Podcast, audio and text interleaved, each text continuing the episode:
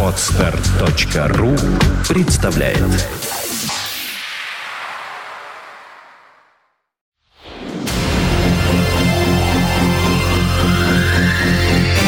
Двадцать один ноль ноль. You are listening. You're listening to Internet Radio Fontanka FM. Fontanka FM. Мы на Фонтанка ФМ, и в студии появляется Денис Розов, программа «Музыкальная археология» с вами. Здравствуй, Денис. Здравствуй, Женя, здравствуйте, здравствуйте. Вы знаете, какое счастье, когда твой любимый музыкант выпускает новый номерной альбом, особенно если этот любимый музыкант никто иной, как великий учитель всей гитары Джо Сатриани. 7 мая, то есть буквально вчера, маэстро представил миру свой 14-й студийный диск Unstoppable Momentum. О нем и поговорим сегодня.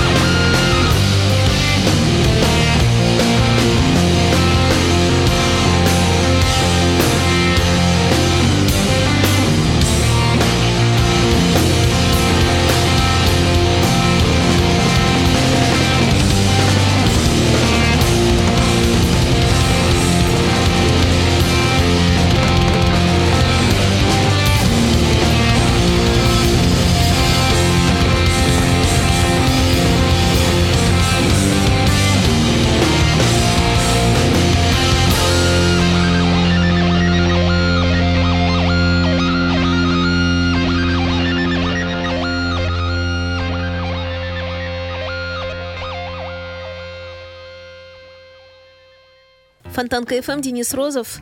Продолжаем разговор. Музыкальная археология. И мы сегодня говорим о новом, свеженьком-свеженьком альбоме Джо Сатриани, который вышел буквально на днях, а точнее вчера, 7 мая. Вообще-то Сач уже долгое время придерживается золотого правила выпускать альбомы каждые два года. И вдруг после очень неоднозначного диска Black Swans and Wormhole Wizards он делает трехлетнюю паузу. Разумеется, всему виной мегаактивная концертная деятельность плюс звездный суперпроект Chickenfoot, которому Сатриани отдает немало сил и с которым записал уже за пару лет два полновесных альбома. Фаны по всему миру имели все основания полагать, что маэстро готовит что-то эдакое и неожиданное, взяв лишний годик на запись нового материала. И сам Сач всячески подкреплял их предположения, выбрасывая в сеть всевозможные дразнилки-тизеры, вроде инфы про состав музыкантов на будущем альбоме «Один только Винни Калаюта» на барабанах чего стоит и прочих интересных деталей. 19 марта 2013 года на официальном сайте Сатриани так и вовсе был опубликован трек-лист и обложка грядущего релиза. И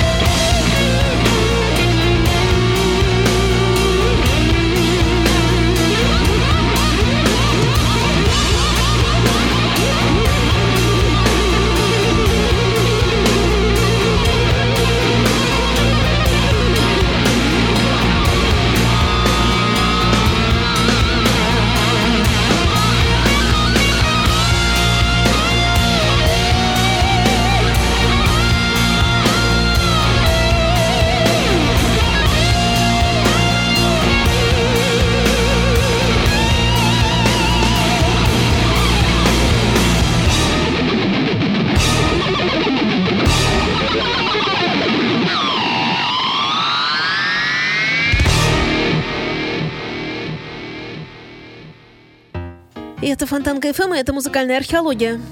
Совершенно верно. И сегодня мы говорим о новом альбоме Джо Сатриани «Unstoppable Momentum». Кроме Сатриани, упомянутого чуть выше барабанщика Винни Калаюта, в записи диска приняли участие такие музыканты, как Крис Чейни, на басу известный прежде всего по коллективу Jane Addiction, и мультиинструменталист Майкл Джозеф Кеннили, играющий Сатриани на клавишах еще со времен предыдущего диска Black Swans and Wormhole Wizards. Кстати сказать, многие отечественные фаны могли видеть Кеннили на прошлогодних концертах в России.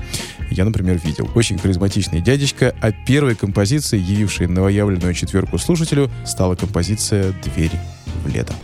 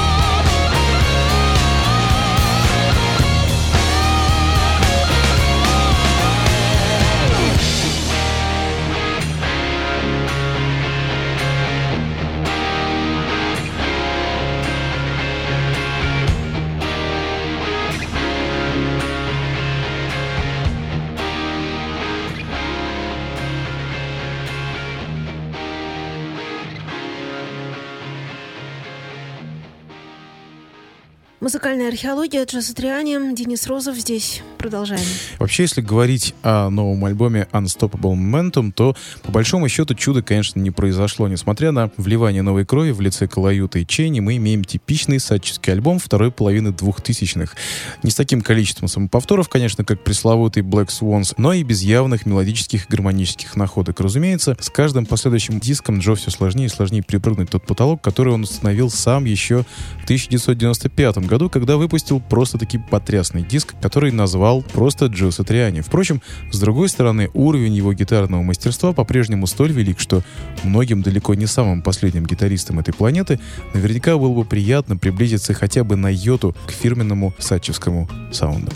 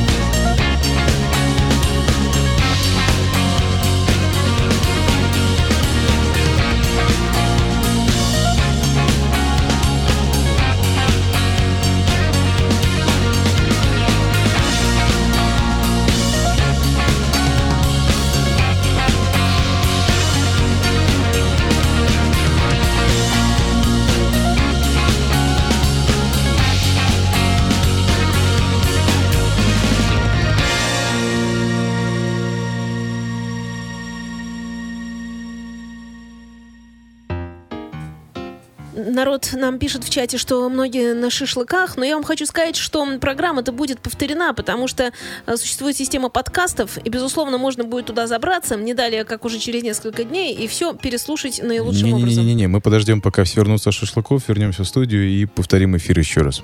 Или так. Кстати говоря, я чуть ранее упомянула о альбоме Сатриани 1995 года, и вот на Unstoppable Momentum я нашел забавный парафраз под названием Lies and Truth.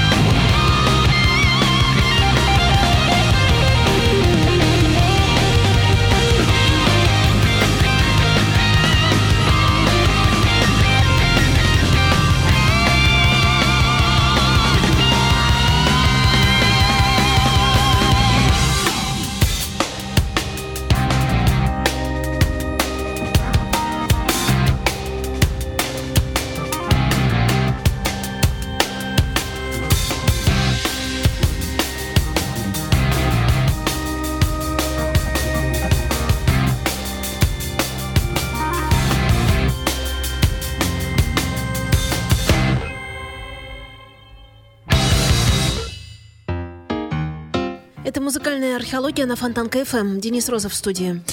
И мы продолжаем говорить о альбоме Джо Сатриани, о новом альбоме Джо Сатриани, который вышел буквально вчера. Альбом называется Unstoppable Momentum. И раз уж мы упомянули альбом 1995 года, то не лишним будет заметить, что одной из главных фишек того диска была так называемая атмосфера джем стейшна, когда музыканты щедро делились друг с другом идеями и документировали на аудиопленку все самые интересные и смелые находки. Собственно говоря, тот альбом потому и получился таким разнообразным и живым. И что особенно радует, вот этот элемент джем стейшна ощущается и на новой работе маэстро, например, в треке под названием «Jumping Out».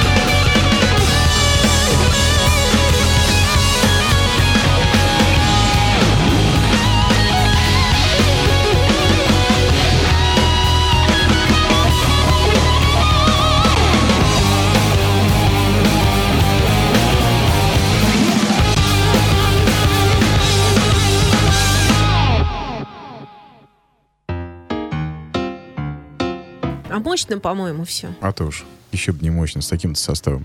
Кстати говоря, на запись альбома Усачи ушло всего, всего два месяца. За это время он и приглашенные музыканты записали на студии Skywalker Sound, а это, между прочим, студия того самого Джорджа Лукаса, 16 треков, из которых для диска Джо отобрал всего 11. Ох, чую, стоит ждать переиздания с бонус-треками на борту. Впрочем, напомню, сам диск официально вышел только-только буквально вчера, 7 мая. А на физическом носителе его традиционно представляет лейбл Epic. Продолжаем слушать.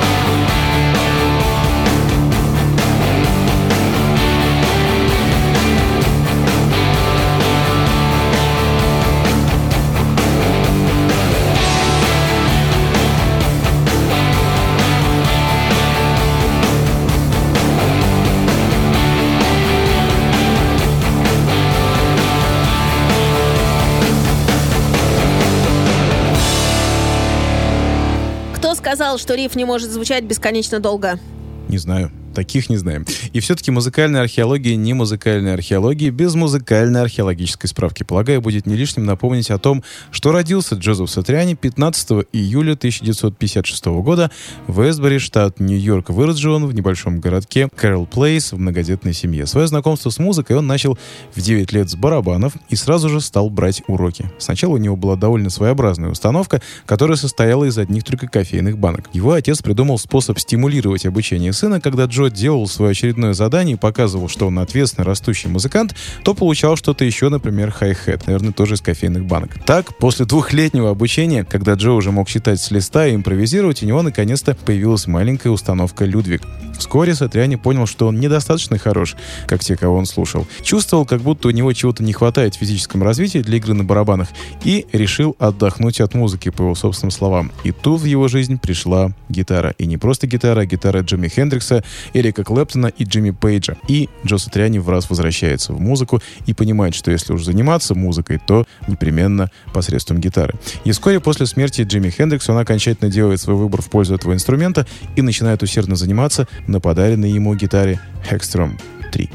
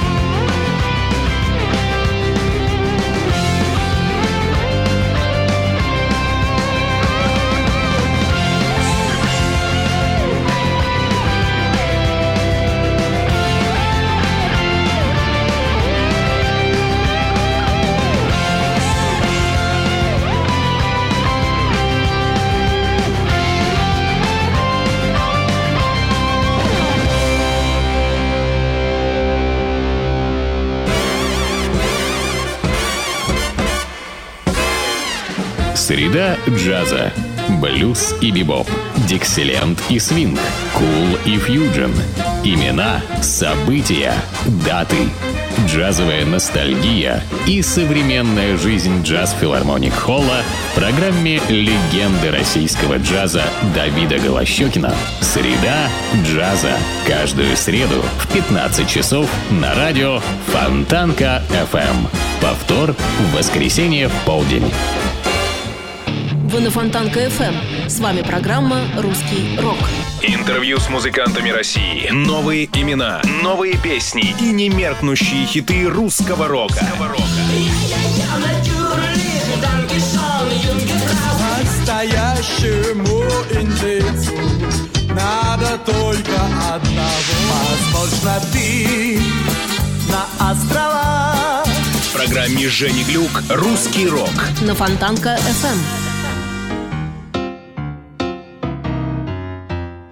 Это Фонтанка FM, это музыкальная археология, это Джо Сатриани, это Денис Розов.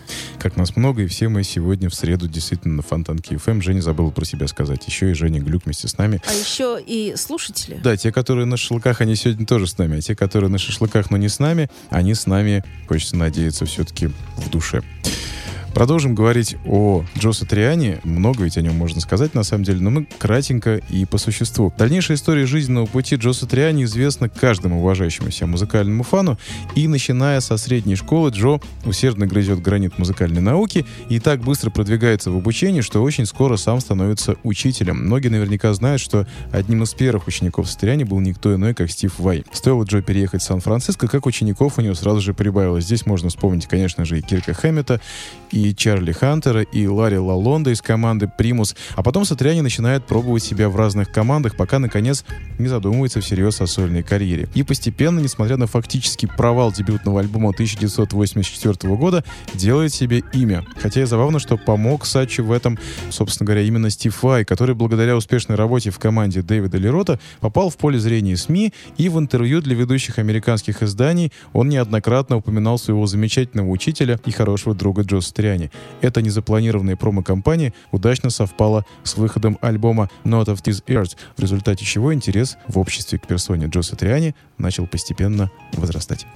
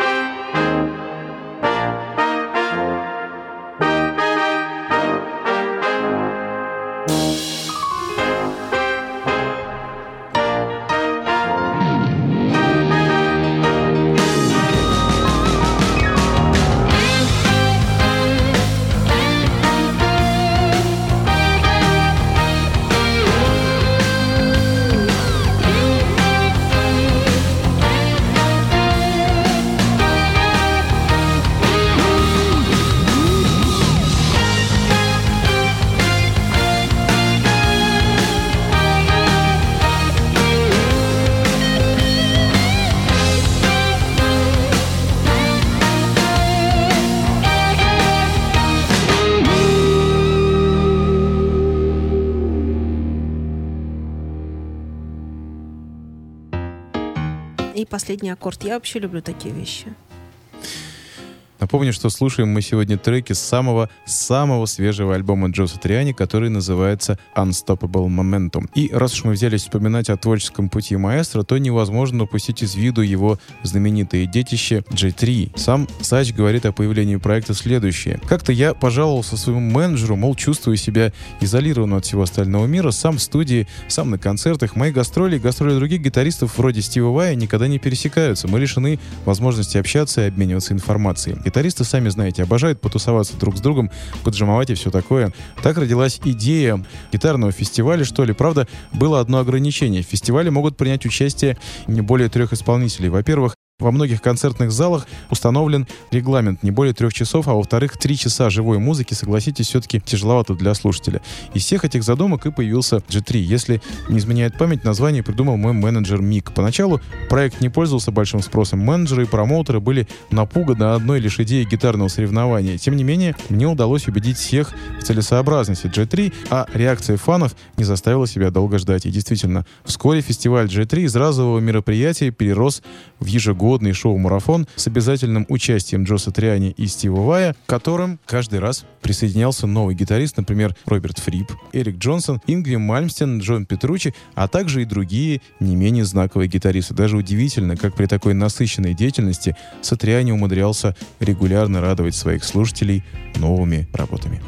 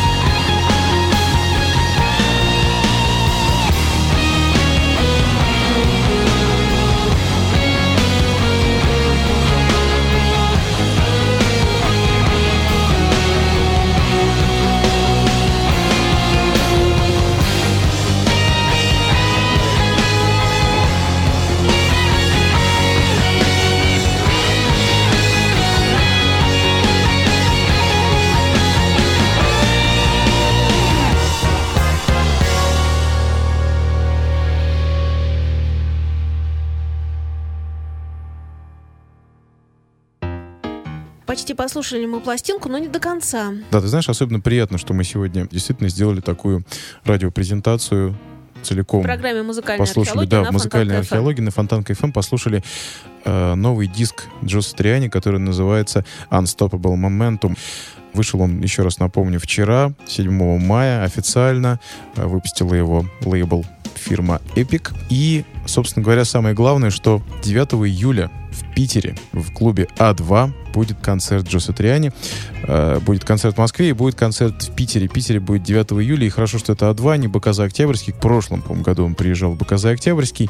Все замечательно, замечательный был концерт, но все-таки БКЗ Октябрьский это зал не для Джо Сатриани. Вообще, мне кажется, что такие музыканты, как Джо Сатриани, должны избегать э, вот этих вот пафосных мест, которые уже... Мне кажется, им нужен такой, не то что полукруг, но что-то такое похожее на полукруг. Тогда это должен быть какой-нибудь СКК вообще. Но просто СКК Джо Сатриани вряд ли соберет, а вот А2, э, я просто не был ни на одном концерте пока в А2, но от того же Сева Гайкеля слышал многое про этот клуб, и клуб хороший, говорят, очень мощный в плане аппарата. Кстати говоря, вот что еще в БКЗ не понравилось на концерте Сачи, звук был недостаточно мощный. Мне казалось, что просто вот БКЗ, рассчитанный прежде всего на вот эти все фонограммные тусовки, конечно, в плане на классику. звука. И был я на Знаешь, концерте... когда 40 баянистов сядут в ряд Мгм. с аккордеонами. Я обычно еще. видел, что там обычно ансамбль «Березка» выступает. Насчет баянистов А «Березка» при этом не могу сказать. Поэтому Джо Стриани 9 июля в А2. Приходите на концерт, покупайте альбом.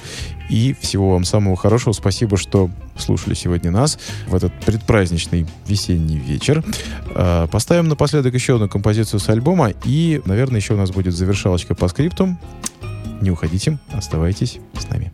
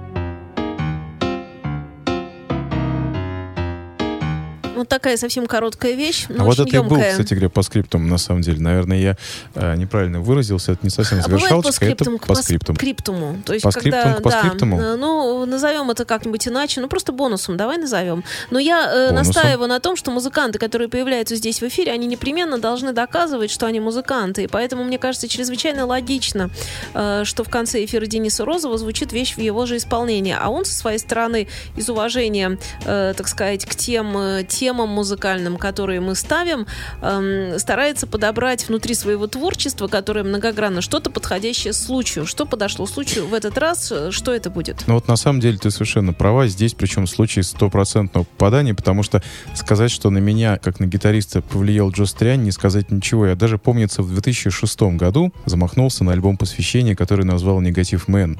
Обидно только то, что записано все это было в домашних условиях, а сейчас, когда есть возможность сделать все в лучшем качестве, ясно понимаю, что момент упущен, и войти в одну и ту же реку дважды, увы, не получается. И музыка в голове звучит другая, и сам ты вроде как изменился. А записи остались. И вот мы можем послушать что-нибудь из этого альбома, например, трек под названием «Позитив Мэн».